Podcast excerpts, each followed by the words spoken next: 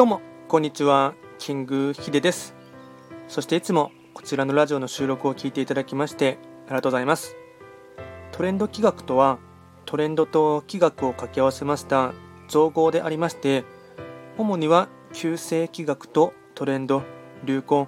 社会情勢なんかを交えながら毎月定期的にですね一泊水星から旧歯火星まで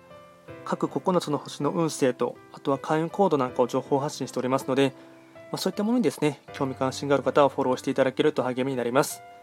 で今回やっていきたいテーマといたしましては2021年年間を通したですね六白金星の方の運勢とあとより後半加速させるためのですね、まあ、キーワードというかですねあのポイントなんかをですね簡単に紹介していきたいかなと思います。でまずですね2021年はですね六白金星の方は、まあ、いわゆるご自身が真ん中ドセンターにいる中宮っていう時でありまして、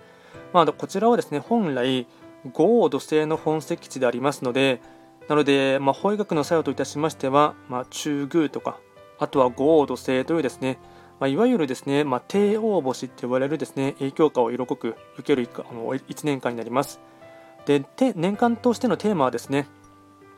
迷いと選択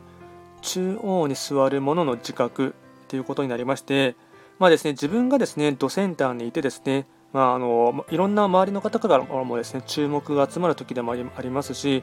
あとはご自身もですね、まあ、割かし俯瞰してというかですね冷静な目で周りの方のこともですね周囲を見渡すことができるっていうですねあの1年間になります。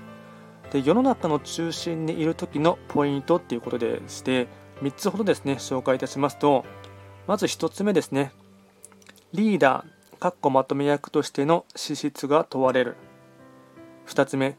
注目されることによって天狗にはならないこと、足元を固める決意。3つ目、攻めよりも守り、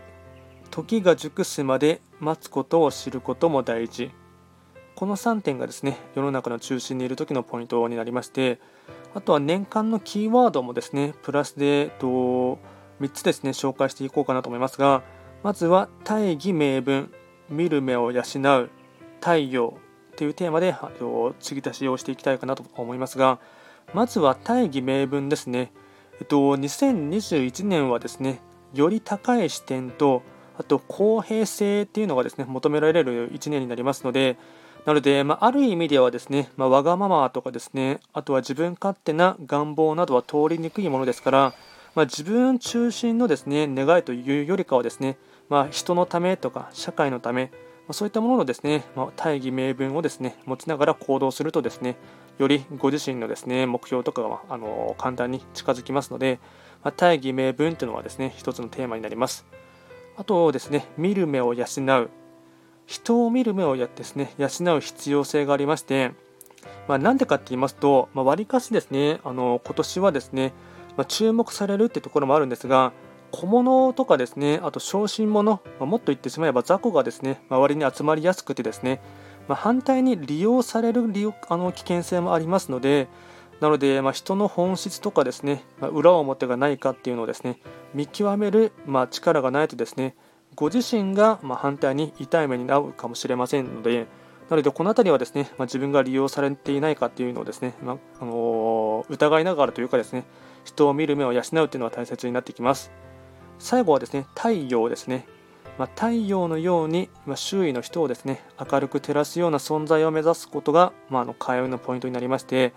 また社会全体の雰囲気としてもですね、まそういった存在を求めていますので、かつその、まあ、六白金星の方はですねもともと太陽とか宇宙っていうですねあの意味もありますのでわりかしご自身のですねその前向きさとか正義感とかそういったものをですね前面に出していただきますとより周りの方はですね光照らすような太陽の存在になれますのでまその辺りをですね少し意識していただければなと思います。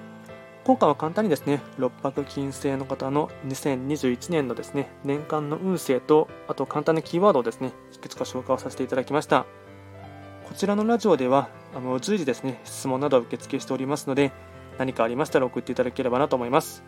あと、Twitter もやっておりますので、フォローしていただけると励みになります。今回も最後まで聞いていただきまして、ありがとうございました。